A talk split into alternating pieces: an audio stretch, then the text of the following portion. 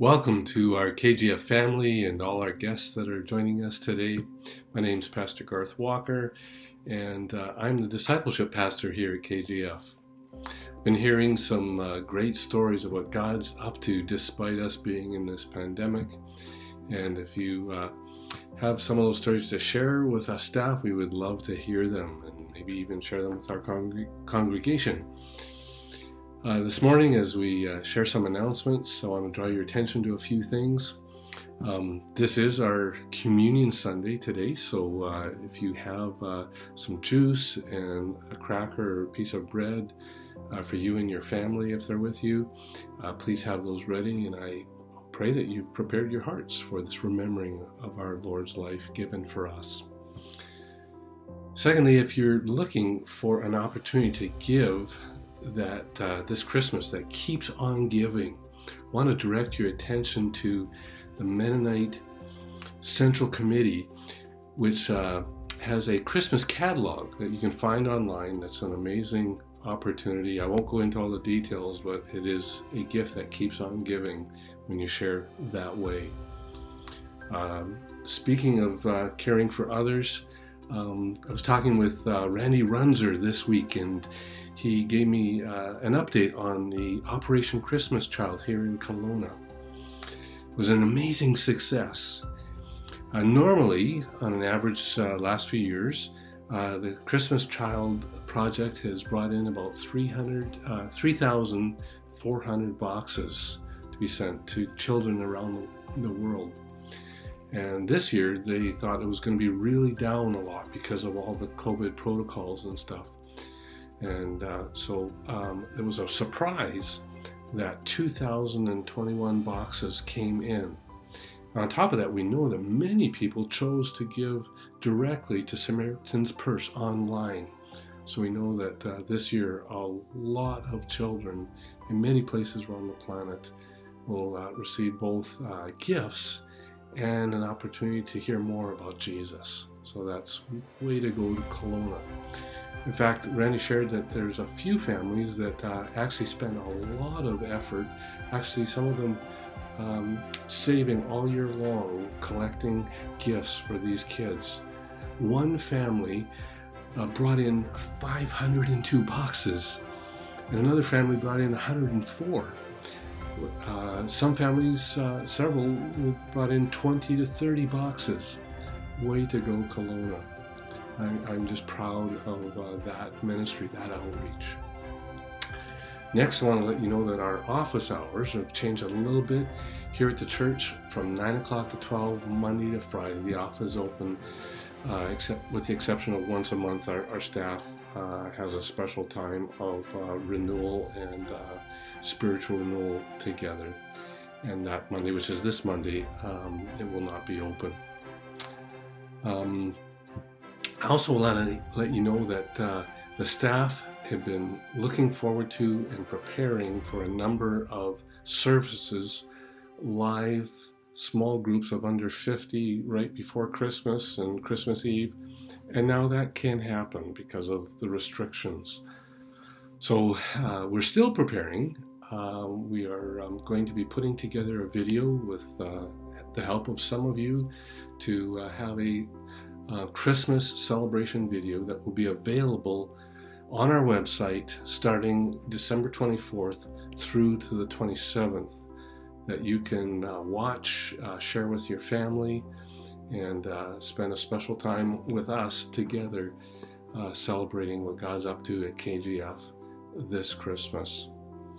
Um, I want to thank you for being here with us today, and I pray God's Spirit would guide you through this service and this time together.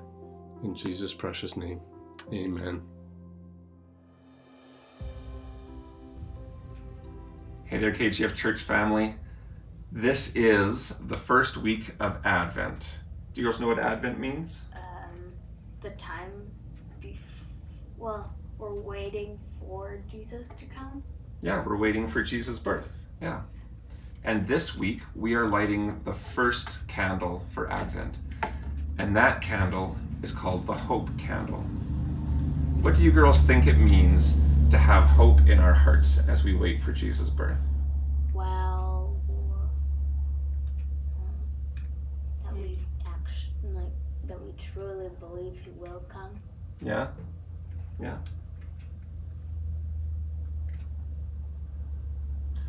I think for me it means to yeah, to to believe that he is coming and then to let that belief shape how I live. We had talked before about being kind, right? Mm-hmm. To me it means that as well. Avery, would you light the hope candle for us? Is this one right? Yep. Okay.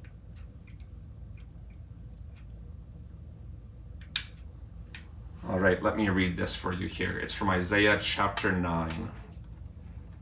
The people walking in darkness have seen a great light. On those living in the land of deep darkness, a light has dawned. For to us a child is born, to us a son is given.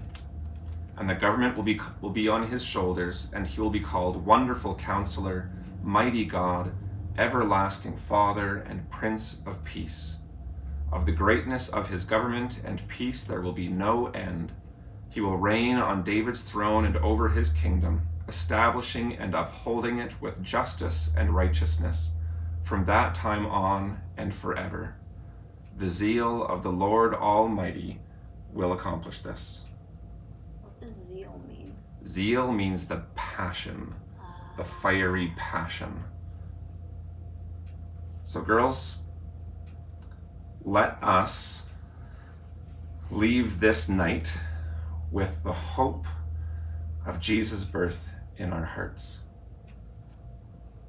And KGF Church family, we want to invite you to share what you do in your homes this Advent season.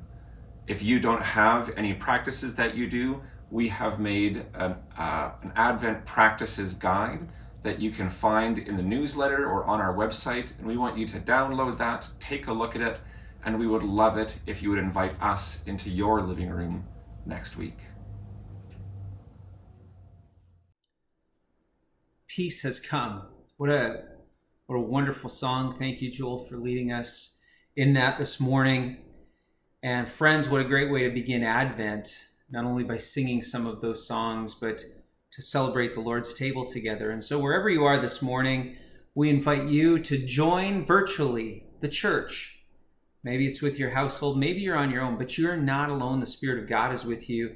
And we are a people. And even though we're scattered, to celebrate this together as an important place of centering and remembering and proclaiming as we begin Advent together. So, hopefully, you have bread and cup available. Welcome to the Wagler Kitchen. We're glad you're here. Uh, please, wherever you are, join in the table of the Lord. If you've given your life to Jesus, we invite you to take part in this cup. If throughout this morning, if you're prompted by the Spirit of God to reconcile something with another person, we invite you to do that because the Lord's table and coming together to, uh, to the table of communion is not only a recognition of what Jesus has done for us in paying for our sins, but He's also made us a family. And so we can continue to walk together in this way in being a reconciled, Jesus centered, and Jesus uh, obedient, a, a community obedient to Jesus in this time. So have your bread and cup ready. We're going to follow through a liturgy. It's the same uh, reading that we participated in a month ago. And I want to invite you into that again. The words will come up on the screen. There's going to be a part for me, there's going to be a part for you, there's going to be a part for all of us together at points. And so uh, just uh, prepare yourself and let's begin. Taste and see that the Lord is good. Jesus says, I am the bread of life. Whoever comes to me will never be hungry. Whoever believes in me will never be thirsty. Read along.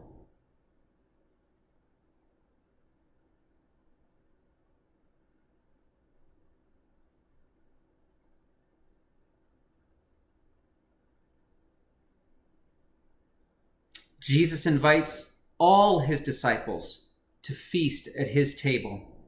All who are members of God's covenant family living in obedience to God and with integrity towards their spiritual brothers and sisters, gather to celebrate their communion with Christ and each other.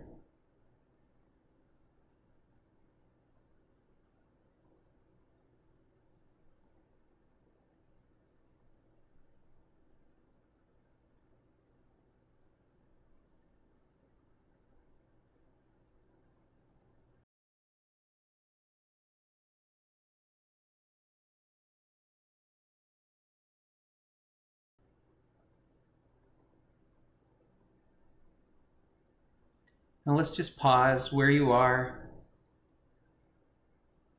Just uh, perhaps hold your hands open.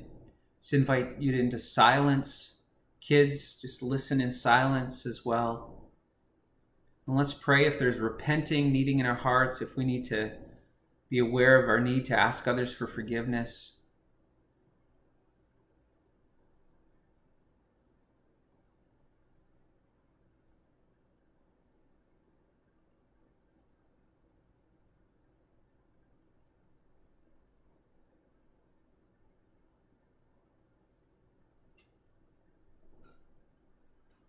And now let's take the bread where you are. Take the bread and pass it among you. And I will read.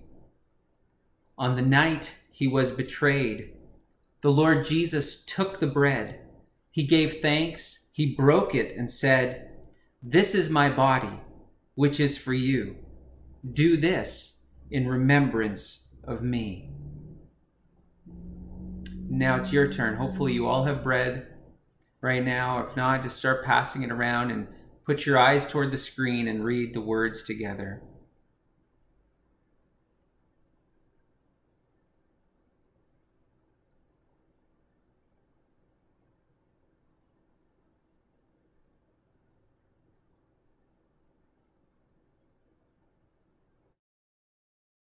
Friends, let's eat together.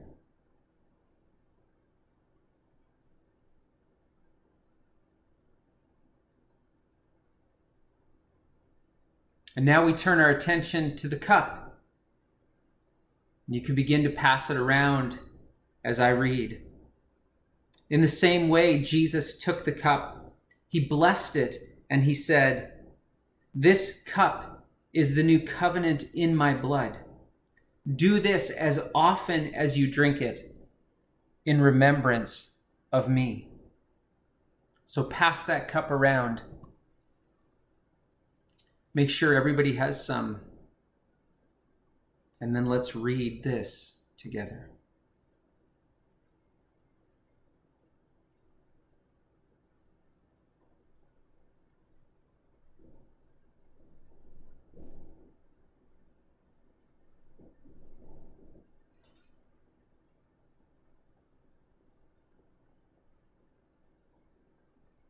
All right, brothers and sisters in Christ, let us drink together.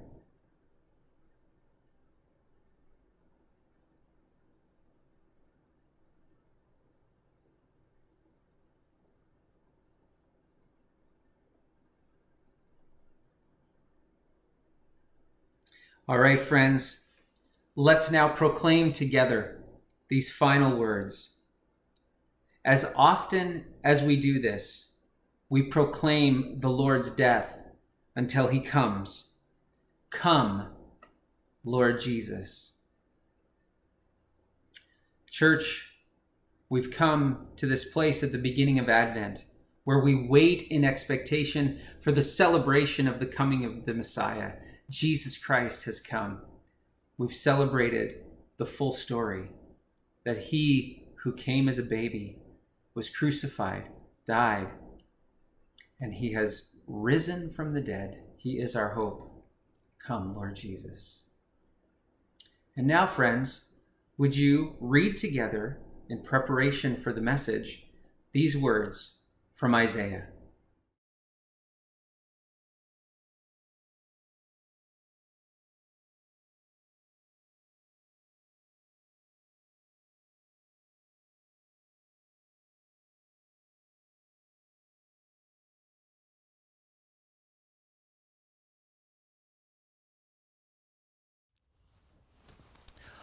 Well, good morning, church family, from this beautiful location out here in the wilds of the Okanagan.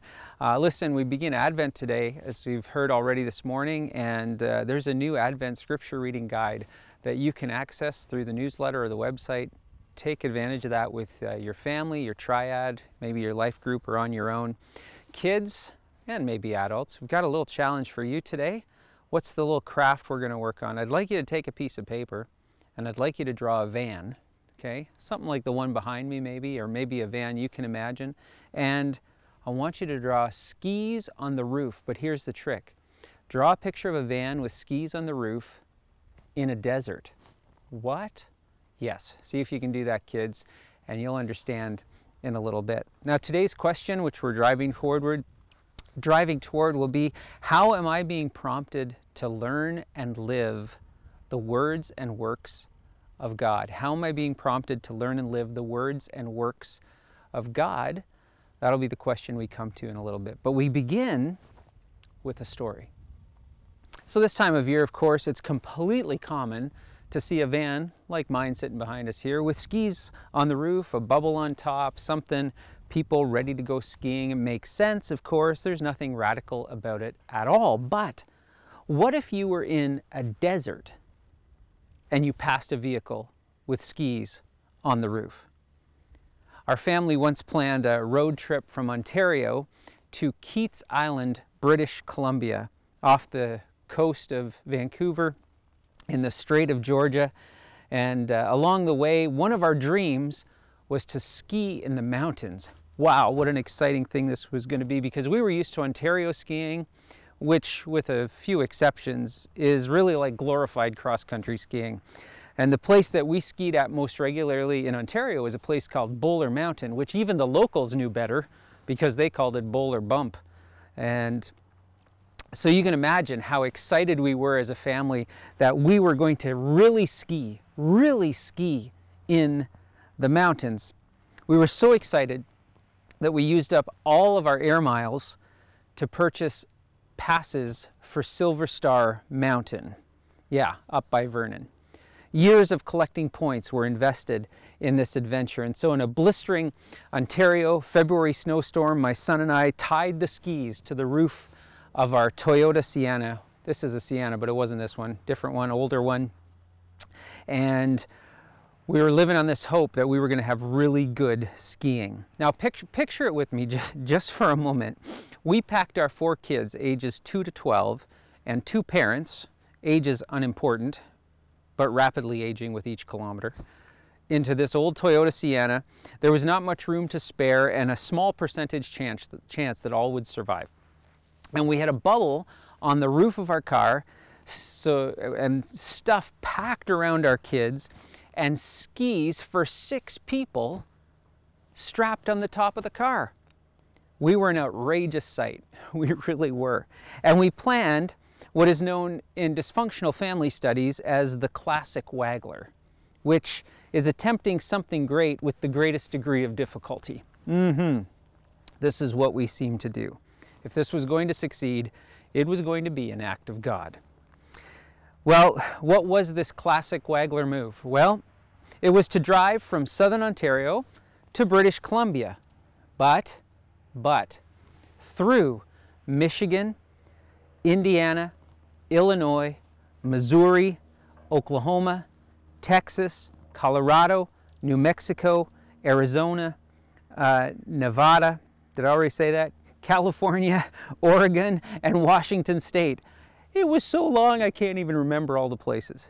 Yep, that's how you stretch what the internet says should be an 8,362 kilometer round trip journey into a 16,000 kilometer trip.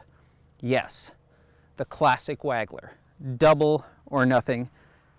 And this is how someone in the desert of Death Valley, California, passes a minivan with skis on the roof. Our very first night, somewhere near Indianapolis, I received a first of numerous comments. What's with the skis, buddy? Yeah. Every night I would take the skis off the roof, drag them into the place where we were staying. And even as the weather got warmer and the places got drier and flatter and flatter, I still drag the skis inside, put them back on again in the morning, and hope that Silver Star awaited. You know, this on and off discipline was a discipline of faith, or a routine that confounded the people who didn't know our story, who didn't know what we knew.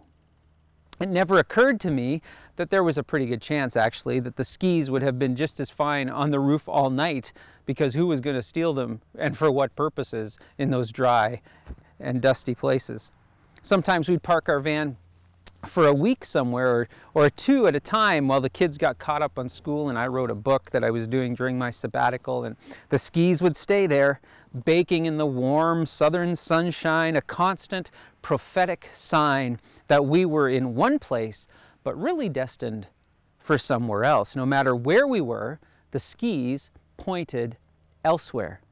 The skis stayed pure and sure even when the weather and the circumstances changed Never judge a roof rack by its contents. They might know something you don't. After weeks on the road, we finally gratefully turned the corners up Silver Star Mountain near Vernon, and there were countless adventures had by that point. We had met amazing and some bizarre people. We had seen the wideness of the continent, mostly endured one another, and even the skis seemed excited about finally being useful and it was at this point that we ratcheted Classic Wagler to epic proportions. Because after thousands of kilometers of driving, after packing those skis on and off over and over, after answering the prodding questions of strangers and enduring the strange glances and the smirks of people in warm and even desert places, after all that, we couldn't find the Silver Star passes we had ordered from Air Miles. Yeah, we lost them. We looked high and we looked low. We prayed. There may have been some blaming, some arguing, some weeping, some gnashing of teeth, whatever that really is. I think we actually did it. But when it was all said and done, when we finally went through all the stages of grief and accepted that the passes had passed away, one reality remained. We had driven through deserts with skis on the roof. You don't go that far without living into the promise. You go, as the cool kids would say right now, full send and follow through. And we did. We did. We laid down the cash, we paid the price, and we skied in the mountains. Now, this little traveler's tale is a parable of a crucial good news point we now move toward as we begin Advent. Jesus is the prophetic promise of God, and we are invited to live as Christians in the desert of life with skis on our roof. This is what God did. In fact, the whole scripture is in some ways skis on the roof. The revelation that there's another reality than what is seen or concluded. Christians believe and live and form communities of people like ours, of people shaped by a word that came from somewhere else. When the Bible talks about the prophetic, about prophets, it speaks about this reality that there is a speech from God that human beings can trust and live by even when it doesn't seem to make sense to the world. And when the Bible speaks of the prophet or the prophetic, it ultimately roots this speech from heaven in a person. The prophets are constantly skis on the roof kind of people. Their lives revealed another world. Isaiah, this poor guy had to walk around naked for three years at one point to make a point. Jeremiah had to buy a field that was about to be conquered by, their, by Israel's enemies. Hosea had to marry a prostitute who wouldn't be faithful to him, which is why routinely the prophets were persecuted and mocked. And since God's prophetic speech is always rooted in a prophetic person or a people, which the Jews, Israel, were supposed to be among the nations, the prophetic is always, always, always, always something that is a call to a way of life right now that is different, the embodying of the whole shalom life shaped by a vision of somewhere else, a good news vision. So think about it actually this way think about advertising. Just think about that for a second. You might never have thought about buying that product until you saw an advertisement that called you to the idea. It's a word from outside your world that wants into your life. And you might consider it, you might think about the product, you might think it's cool, you might even begin to know the jingle a little bit. But then a celebrity athlete or somebody you admire endorses it, and suddenly this influencer brings the product closer to home. And because the prophetic advertisement is now embodied in someone you admire, you consider it more deeply. It's no longer just cool, it may even be just something that you believe starts to make you look cool. And then your friend gets one. And you actually see what that product can do and what can, and so what began as an advertising word outside of your world is suddenly within your world, and suddenly you buy it. And then, and, that, and that's how our home ends up with a box full of fidget spinners and why you probably have some things now that are out of date and taking up space. You see, God knows that if we who are broken east of Eden are to trust Him like Abraham, we need a word from outside this desert world. We need to hear about the skis on the roof and actually see it. And so as we begin Advent, we proclaim that in Jesus, the prophet, the prophetic word of God is fulfilled.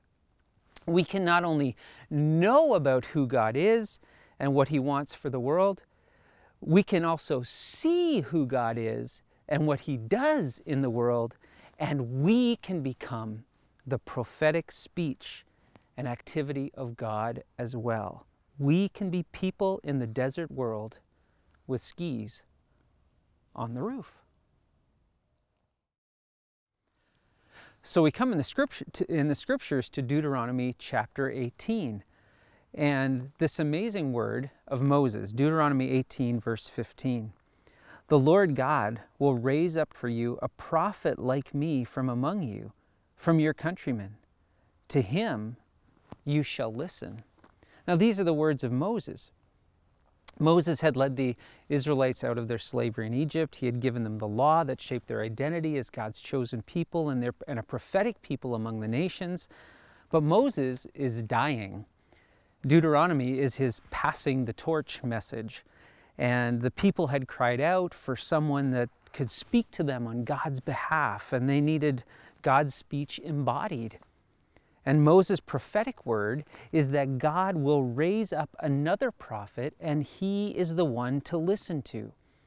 If you go further in this passage, you discover that Moses says that a prophet who, would, who, that, who should be listened to is, uh, is coming. And if we refuse to listen to that, pro- that prophet, we stand judged for rejecting God Himself. In verse 22 of Deuteronomy 18, he says that a prophet is held to, the, to a high standard, the standard of being perfectly proclaiming what God has said. The one great hope, you see, was that God would speak. Now, there were two great dangers. One, of course, that the people would not listen, and two, that the prophet would be false. And so the Jewish nation, nation always had prophets and prophetesses among them faithful servants who spoke and embodied God's speech. They were the skis on the roof servants constantly driving through the world, pointing people, and not just the Jews, but even other nations, to something else, to a better way, to another world. They spoke it, they lived it, they suffered for it, and they were held to an enormously high standard. And yet God kept saying, like he did through Moses, that there was another prophet, the prophet, the revealer of God's speech who would come. And the prophets themselves speak of this. Isaiah chapter 42, hundreds of years after Moses, he says uh, that the Lord says he's going to put my spirit upon the servant and he will bring justice to the nations. There will be a prophetic servant who would be God himself taking Israel by the hand and making them a light for the nations. And you read a little bit from Isaiah 42 earlier on. In Isaiah chapter 61, it reveals that the prophet will come bringing good news to the poor. He will heal the brokenhearted. He will set captives free. He will proclaim Jubilee, God's favor. He will restore that which has been ruined and destroyed. The Isaiah 61 prophetic vision of the world that we all want, of the freedom from shame, guilt, and fear that we all desire. These are the very words Jesus himself applies to himself at the beginning of his ministry in Luke chapter 4. And he says there, as he rolls up the scroll of the prophet Isaiah after reading it, he says this Today, this scripture has been fulfilled in your hearing. Whew, there's chills. He is the prophet Moses talked about. So then, when we come to the New Testament, there's a very telling moment where Jesus takes his disciples, Peter, James, and John, up a mountain. And he is physically changed in front of them. And Moses and Elijah, another great Old Testament prophet, hang out with him and Peter, James, and John. And they are in the company of those who have lived their entire lives with skis on the roof. And in the midst of all this mystery, the voice of God speaks this is my beloved Son, whom I, with whom I am pleased. Listen to him. Listen to him. And this is exactly what Moses had said way back when the Israelites were drudging their way through the wilderness, learning to become skis on the roof, God shaped people. The Lord your God will raise up a prophet like me from among you, from your countrymen, to him you shall listen. And now we've entered Advent, that season of waiting before the joyful celebration of Christmas. And the world is in a pandemic, and your lament and grief is justified and real, and we're in the desert. The wilderness of human experience and uncharted territory, and the talking heads of the news speak to you, and we scroll and we chatter and we natter, and we escape to Netflix or anger or nefarious conspiracy theories, or we slip back to the great addictions of xenophobic violence and sexual adventure and occult practice and superstition and rampant materialism. But the good news is that in the desert, we are passed by a van with skis on the roof. There is someone who has come from somewhere else and is heading somewhere else. Jesus said all those prophetic words of Scripture were pointing to Him. He says this in John chapter 15. Would people listen? Jesus revealed what we don't know. He routinely said that He speaks what is from the Father. He says in John chapter 14 that the word that you hear is not mine, but the Father's who sent me. And if you don't receive His words, you don't love God. Jesus is speaking from somewhere else would people listen? And then Jesus does what we don't do.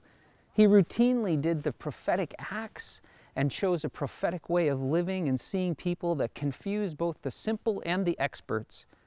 He was living a reality from somewhere else.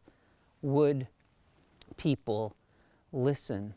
Jesus, you see, was unashamedly driving with skis on the roof through the world that had become a spiritual wasteland, and the guy with the skis on the roof is telling you to get in his vehicle.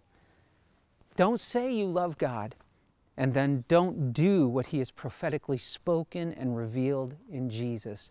That's John 14, 15.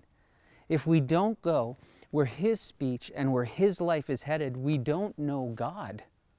Period. And that's sobering. But you might say, wow, Phil, I, I don't know how to live this life. How can I live up to this prophet standard? That's a good question. And Jesus saw that question coming, and he's got an answer for that. Because we too can live the prophetic life, because those who repent and believe this prophetic good news are gifted the Holy Spirit. John chapter 16, verses 13 through 15. But when He, the Spirit of truth, comes, He will guide you into all truth. For He will not speak on His own, but whatever He hears, He will speak, and He will disclose to you what is to come. He will glorify me, for He will take from mine and will disclose it to you. All things that the Father has are mine. This is why I said, He takes from mine and will disclose it to you. You see, what the Father has spoken is what Jesus speaks and embodies. And when the Spirit of God speaks into our lives, it is the fullness of God being revealed to you. So the skis on the roof life is this the words and the works of God fulfilled in Jesus Christ who was despised and rejected and yet overcame as the unstoppable, unkillable, indestructible word and work of God in the world, is now available to the believer at all times. Our lives can be prophetic, the words and works of God in desert places, because Jesus promised that the Spirit would be in us to bring into visibility and activity the speech of God in the world. This is the restoration of our image of God dignity. So, Christians drive everywhere with skis on the roof. We know another story than the desert one. We know of a shalom life, the good news of God. That is what we are created for, what your neighbor is created for, what this world was created for. We have heard a voice call us to repent, find forgiveness and freedom in what God has done for us on the cross. We are learning to take up our cross and to follow. And we're waving down that strange vehicle Jesus is dying and saying, Take us with you. Take us with you. But let me say this it isn't cheap, it's costly. To believe the prophet is to live by a word and do the works of somewhere else. There are no coupons or free passes. You have to go all in. Full send, kids.